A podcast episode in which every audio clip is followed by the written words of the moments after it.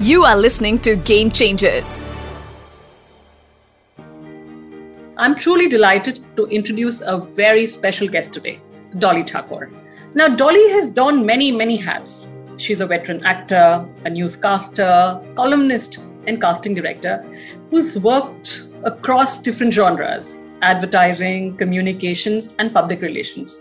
In fact, so many people, I mean, so many kids, I'd say my generation, we grew up watching her on television. Our parents would, you know, make us uh, watch those news on TV. And so we would all line up in one, you know, straight line and we would always have Dolly there on television. So she kind of personified that era for all of us. In addition to all of this, she's a staunch social activist, particularly for children and destitute women and for citizens of peace.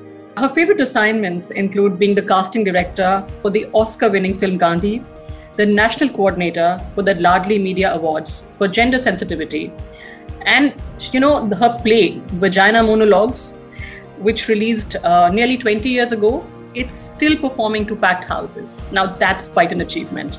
Most recently, she collaborated with one of her favorite theatre directors, Argaya Lahiri, to pen her memoir, Regrets None.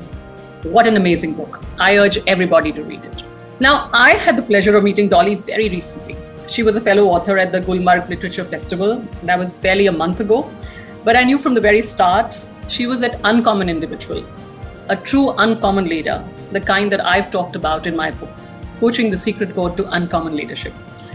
I'm so delighted that you're here today. Welcome, Dolly, to the podcast Game Changers on the Red FM India app and all other leading platforms. Okay, let's start with some fun stuff, right? I'm good at this stuff. So I was doing my research and I was uh, reading this article in the Verve magazine where you've talked about your famous bindi.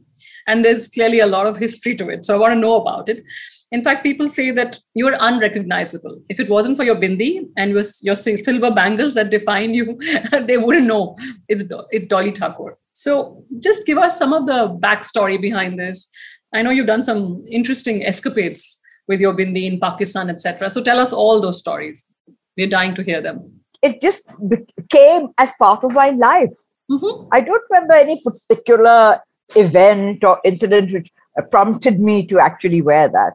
Um, when I was in college in Miranda House, and I think in Loreto before that, uh, we used to wear white bindis and purple bindis and match them with the kurta that you wore in those days. You only wore kurtas to college. And then suddenly, somewhere in the early 70s, the red bindi came along, and this was so much easier because it's a stick on. So you don't have to stand there and do things. And I've been wearing a bindi ever since. And I, as you said, I hardly recognize myself when I'm without a bindi. and those bangles, they happened organically as well? Yeah, I mean, uh, they start okay. I mean, uh, the bangles have a special story the first set of bangles I received were six very thin silver bangles on my first anniversary of divorce. and since then, uh, every anniv- divorce anniversary, uh, Dilip would give me a bangle. And some of them are still on, but those thin ones have all broken and gone. But I know that uh, there are some that are still on my arm.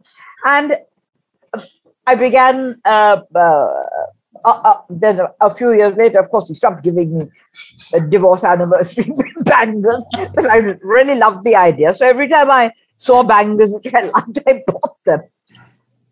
This is the first one I've heard about divorce anniversary. Clearly, it was amicable, and you know, it was something you guys sort of was it something to remember by, or uh, how did that come about? A divorce anniversary. No, um, it was a very amicable divorce. Hmm. I was only married for uh, 15 months. Right. And, uh, but, but it's always been very amicable. Nice. Yeah, you talk about it in your book as well. And you've been very, very candid about your life and the ups and downs and the trials and tribulations. Uh, you also wore this bindi in Pakistan sometime. There was much again, some people well, telling um, me idea. This was 2004. Yeah. When I was uh, uh, uh, perhaps amongst the crowd that was invited to Park, to Lahore for the cricket match, and uh, um, but I had made up my mind that I was not going. If I was going to Pakistan, I was not going only to Lahore. I know that if you get a, uh, a visa, it only allows you to go to that city and nowhere else between our two countries, which is Right. so sad. But I'd made up my mind that if I go to Pakistan, I was born in Pakistan. So let me start with that as to why this Mm. fascination and uh, passion for Pakistan. I was born in Kohat, which is in Peshawar. Right. My father was in the Air Force. Uh-huh. And so, uh, and, but within, I think, a month or two, uh, he was posted back to uh, Delhi. So we were only in Kohat for about, a, a, and I was a month old, I suppose. But I know on my passport it says uh, place of birth, Kohat, undivided Pakistan in 1943, because this was 1943. And uh, so I'd always said that if I, I would love to visit the pl- uh, place of my birth, but you know, that was just a dream, nothing else. Suddenly, when I got this invite in 2004 um, to go to Pakistan, I said, my God, I mean, you know, a Pakistani visa, I can get go to visit uh, the place of my birth. I sent my passport for the visa, which we had to send to Delhi, came back only stamped for, and I'd written that application that I wanted it from uh, Karachi, Islamabad, Lahore, and Kohat. But came back only stamped for Lahore. As it happened, a week or two later, I was going to Delhi for either a play or one of my Ladli conferences.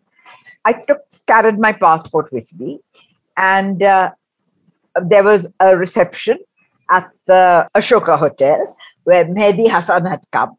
And I'm a great one for being everywhere things are happening. So there was, there was I. And uh, sitting next to me was a Pakistani High Commissioner. And I turned to him and, I, and he said he was a Pakistani High Commissioner. I said, just the person I want to meet. I've got a passport. I'm going to Lahore. I want it for. He said, come, come tomorrow. So the next, because I, one goes to Delhi only overnight. So I, I turned up at the Pakistani High Commission in Chanakyapuri and uh, they made a few phone calls. Was this mad woman was turning up at the Pakistani High Commission. But they called the, the person. And uh, when I, I got there, the gentleman who I went to meet said, Why do you want to go to Kohat? So I said, Because I was born there. Yes, so was I. and it was wonderful. So he promptly stamped my passport, and it was uh, stamped for Karachi, Lahore, Islamabad, and Kohat. It was wonderful because I got to visit all the places that I wanted to.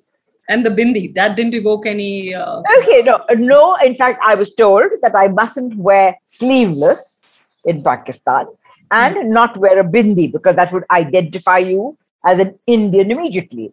right. And I said, I'm sorry. Uh, you know, I mean, there was no religious thing behind it or anything, but I wore my bindi everywhere. And I had no remarks from anybody, no objections from anybody. I have a lovely story. I went to, in Lahore, they ha- like the Connaught Place, they have a Liberty Market there. And uh, so when I went there, I was a little apprehensive because sitting outside a jewelry shop, there was this beautiful man, huge, big, in uh, immaculate white Pathani uh, salwar and kurta, and with a big gun in his hand.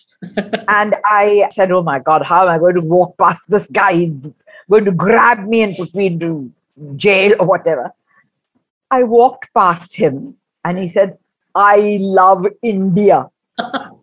he smiled and I smiled and I didn't go into the shop because I never buy jewelry except bangles. And but it was so wonderful, you know. I mean, I never felt discriminated or singled out anywhere. it, this was lovely and so heartwarming, especially these days when you hear it's still all the stories are, let's say, not happy ones, right? And this truly is something that uh, makes you smile. And but I really want to talk a little bit more about your life, you know, the trials and tribulations and how far you've come. You're also such an inspiration to so many people. Tell me a little bit about some of the more pivotal moments in your life. What is it that gave you strength? I think the strength comes from me. From and, and being me and being daring enough to take up things and do things. I don't come from a family which has money or landed or gentry or anything like that. My father was a humble little Air Force officer Yeah. and we lived within our means. But the kind of grounding we had and the discipline we had was Right. strict, defense services grounding. Right. You never discriminated against anyone. You Mm. never favored anybody. So you were all one. There was no such thing as Gujarati, Marathi, Bengali, Punjabi, Christian, Hindu, Muslim. I mean, the defense services was a wonderful place to be in. And that's what I loved. And that is my mindset has remained like that. I so that is why nothing uh, uh, ma- made me nervous. Nothing made me worry about things. I charged in doing everything that was offered to me. And I've traveled being in the Air Force. We, Yeah, because Good of job. the- Yeah, I've traveled to, we were in Delhi. Six years I was brought up by my grandmother and my aunt, who I adored because they spoilt me like crazy.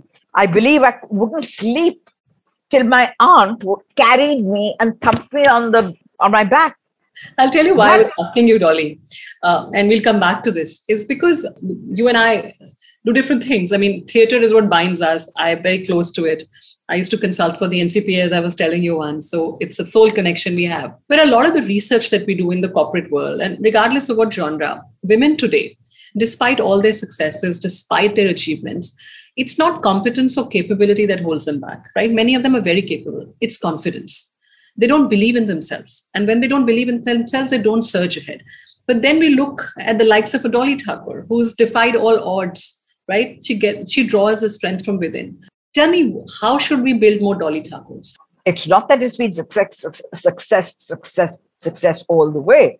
There have been times when I've ha- uh, had pitfalls, but it hasn't made me give up on life. Mhm. It hasn't made me say, oh my God, you know, uh, no, no, no, this is too scary. I'm never going to do it again. From the age of six, I've been on stage. Right. And the story is also, I think, in the book that I took my first step and the sari opened up. I was playing Krishna, believe it or not, and my sari opened up and the curtain came down. It was for an Air Force uh, celebration. And all the ladies rushed to tidy me up, and then the curtain opened. When the curtain opened, a huge applause went up. And hmm. that applause had me hooked. I loved the applause. No matter that my sari had opened, no matter that I'd made a wrong start. So that is what my life has been. I'm mm-hmm. it's given me courage, it's given me strength, and I've I've grown on the strength. yeah.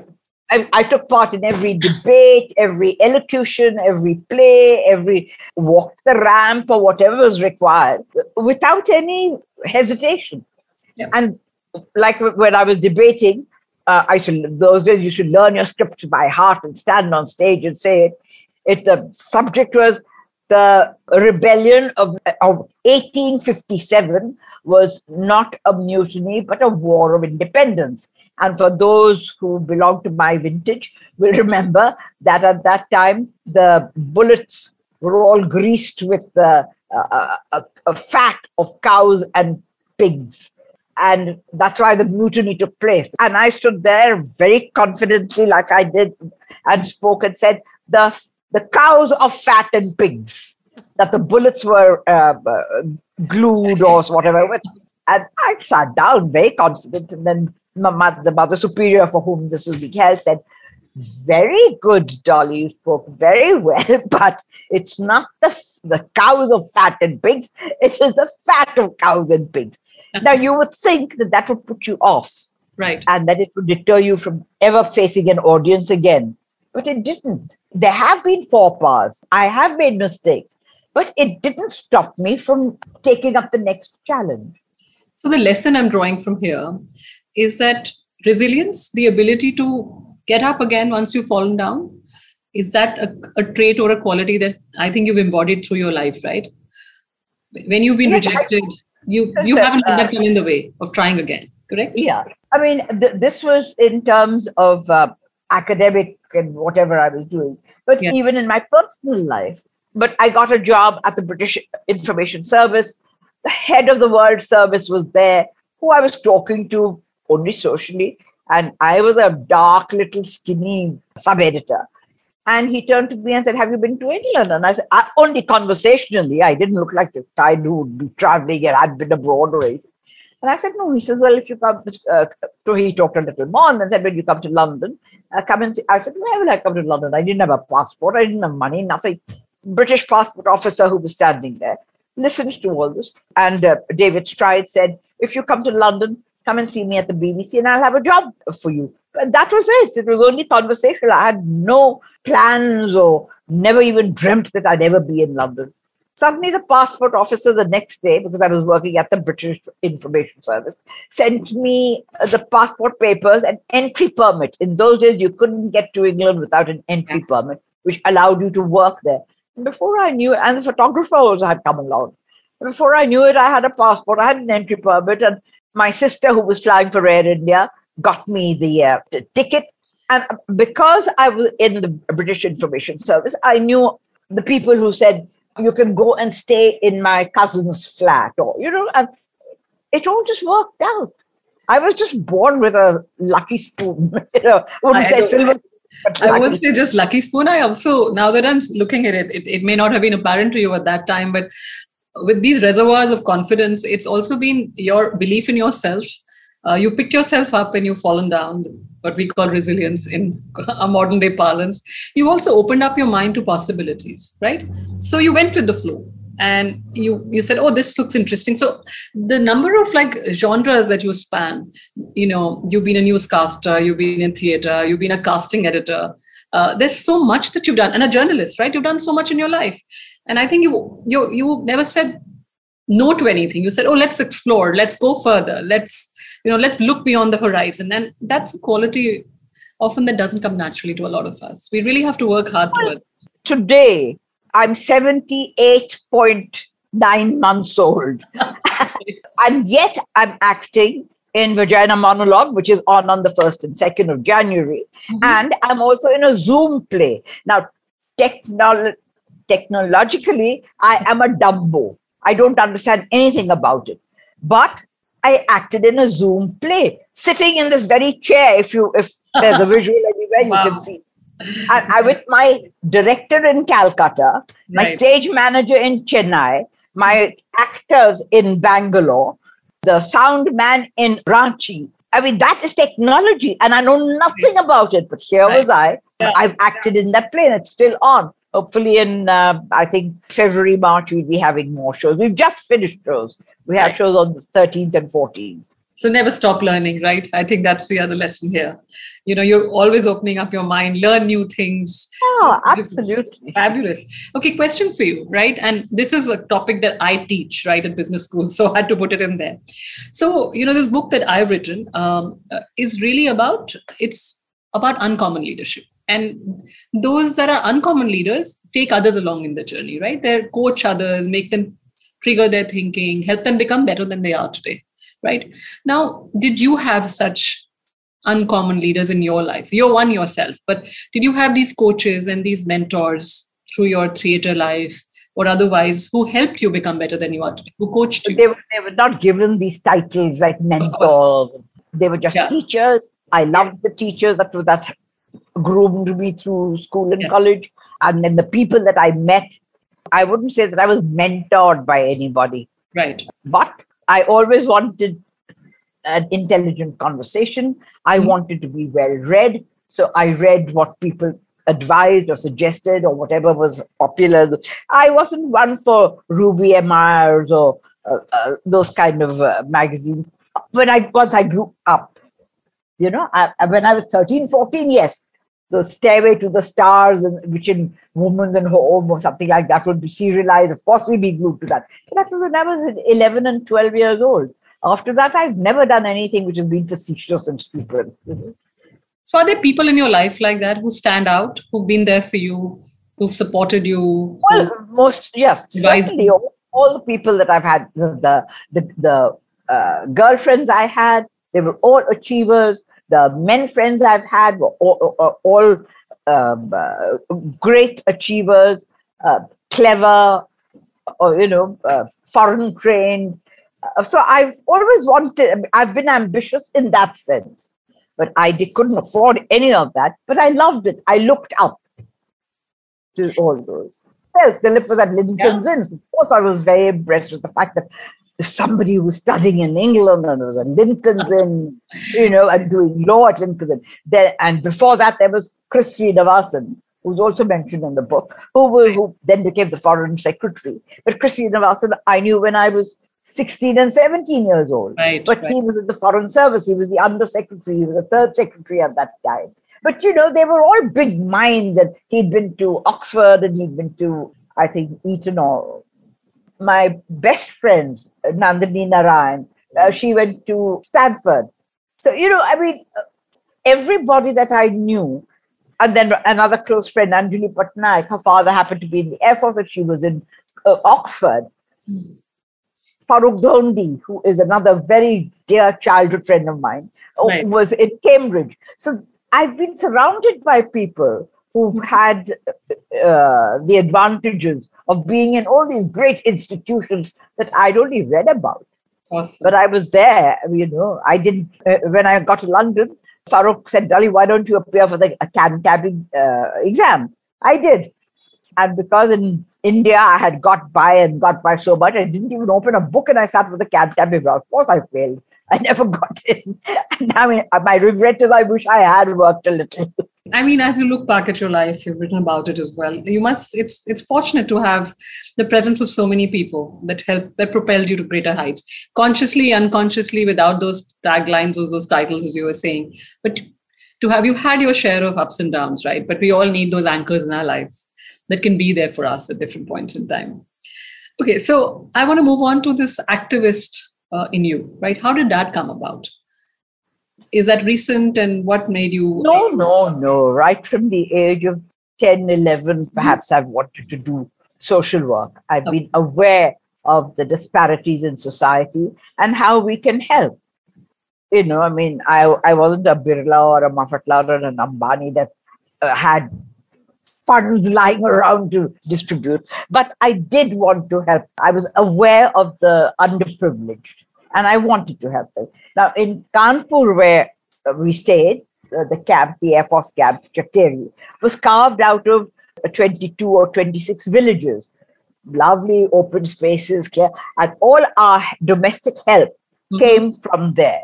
In those days, one didn't have very much of female help, but there was mostly male, the, the Mali, the cook, the bearer, you know, all of them. They came from these villages that were surrounding the, uh, the Chakeri camp. So during the summer holidays, I would escape while my parents slept. And siesta, the afternoon nap was very important for these Air Force defense types. So I would escape and go to the nearest village and spend two and a half hours with them. You didn't have to teach them cleanliness because the villages were beautiful. You didn't have plastic and you know uh, drains being clogged or anything like that. They were illiterate. At, at 11 and 12, what literacy did I know? But I would sit and teach them ABCD. I didn't even know RREE in those days, perhaps. But you know, it was just just communication that I had, and I loved it. So I would do that for the two months of the uh, of the summer holidays. Uh, when I say I used to do that, maybe I did that for one summer and second summer, uh, because we used to get posted out every few years. And then I and I've always read about people like Tara Ali Beg, and who was a great social worker at the time, Aruna Asaf Ali. When I got to, then I went off everywhere. I went off, you know, all my life. You know, the Miranda House and Loreto Convent and all that I did. When I was in Bombay in 1969, went to, uh, I think it was 1971, if I'm not mistaken, but by which time I was with Alec. I'd met Alec, and Alec took me to the opening of the Children's Complex in Bandra which Indira Gandhi was inaugurating on her birthday on the 19th of November, 1971. And I went along. I had been in Bombay two years by then, but I didn't really know anybody well enough. Not like now. Now I know the whole world. I know all of Bombay anywhere I go. But at that time I didn't. So I was standing there and a tiny little lady who came up only up to my shoulder. In fact, and you know how tiny I am. But uh, as she said, uh, I, I turned to her and I said, What do you do? And she said, I'm a social worker. I threw my arms up, a social worker. I said, I've always wanted to do social work. So she said, Are you serious? Yeah. And she said, Okay, give me your number and I'll get in touch with you. Her name was Dr. Zuli Nakuda. And she was uh, had passed out from the Tata Institute of Social Sciences. And uh, as a project, they had given her 10 orphaned children, underprivileged children to look after. And we, had this conversation at this uh, children's complex. I didn't have a telephone at home. So I gave her a neighbor's telephone. And uh, three days later, she rings me up. The servant came up from downstairs and said, uh, phone hai. Now, that was very unusual. You know, you never got phones at anybody's house or anything like that. And, but I went down and uh, she said, Dolly. I said, yes. She said, uh, were you serious about doing social work? And I said, yes. She said, uh, okay, uh, come and see me. And the offices are on top of Leopold Cafe. So I went and met her. She was going to Lonavala and she took me along with her. So she was telling me about these 10 orphan children that were given to her. She lived in Usha Southern in a tiny little 500, uh, 600 square foot flat. And you can't keep 10 children in there. So she had a friend in Khandala who had a bungalow. So the friend in Khandala said, bring the children and leave them here till you decide or get a place to where to keep them. And so the children stayed in the veranda there. There was a garden pump in which they used to bathe or wash or whatever. A little Parsi gentleman used to go for a walk past that. At that time, you knew everybody and everybody knew everybody. I mean, it's not the population was wasn't what it was. So uh, just opposite our house was this uh, Khandala High School, and he was Mr. Khandalawala, who was the owner of that school. So he stopped by and said, Mrs. Bhave, who are these children that I see suddenly? Where have they come from? He said, they my friend has got to look after them and I, they have no place and they're orphans. So he said, look, I've got 10 acres of land by the Bhushi Dam. So if you want it, you can have that. So before we knew it, we had 10 acres of land by the Bhushi Dam. Wow, what and, but we but there was nothing there. It was just land. And that is the time that I got involved. We got Begum Ali Yavar Jung, who was the governor's wife at the time, involved. She became our patron. She sent us to Laurie Baker. Now, Laurie Baker was an architect who did architecture for economically underdeveloped uh, uh, people and used local materials and local designs to promote that architecture. So Laurie Baker uh, agreed to design us, but he said, I'm not coming to Lonavala. So we said, okay, we, we got the local constructor who constructed it. He constructed it back. This is my stories are very long. He constructed this first house, which was back to front. No, I, so you continue to do this in the present day, right? Like absolutely, that set the tone for how it all started. But you continue to be a very active. Uh, you know. Yeah, because from from that also now because I was on radio, I was doing the talking book studios and right. reading books for the blind. Right and then I, I, worked with Alert India, which is working with the leprosy affected Amazing. people, reconstruction, you know, uh, education, and so I mean, I've been involved in all these things, and I'm still involved. I'm still a part of everything, except Talking Book Studios. I haven't done for a while, but nice. everything else I'm still involved. And then came Ladli, and now for the last 20 years, 30, right. 50 years, with. So at the age of 78.9, is that what you said? you continue to do straddle all these worlds and more, right? Which is uh, really no no mean accomplishment really. It's such such a privilege to have this conversation with you. I'm going to end this podcast by thanking you but also one question that i ask everybody. This has been actually a very uh, different conversation. Mostly we have people from the corporate world especially given what i do. So for me this was uh, a you know very very refreshing. But who in your mind dolly is an uncommon leader? Who is somebody who stands apart from the rest? What is it that they do differently uh, you clearly are one so what are the traits that make for such people regardless of where they are what they what roles they occupy and uh, which industry they are in well for me it was people like pratima bedi who mm-hmm. started the dance school or mala sen who was a writer and she wrote on Sakti and on the ba- uh, Bandit Queen. I mean, you know, all the people that I've known, and these are people who are my best friends. They're the ones that have groomed me, I've groomed them. Right. And there's no one in particular that I really look up to. You can look up to yourself because uncommon leaders are those that that constantly make you better versions of yourself, right? They, they make you go further. And I think that's what you did for yourself with all your influences, Alec, your close friends, your some mentors and guides, all of those people, you know, you drew out the best from them. You took the best from them to make you better than you are every single day. I think that's saying something. All right. Lovely. All the Thank best and thank you so much. You are listening to Game Changers.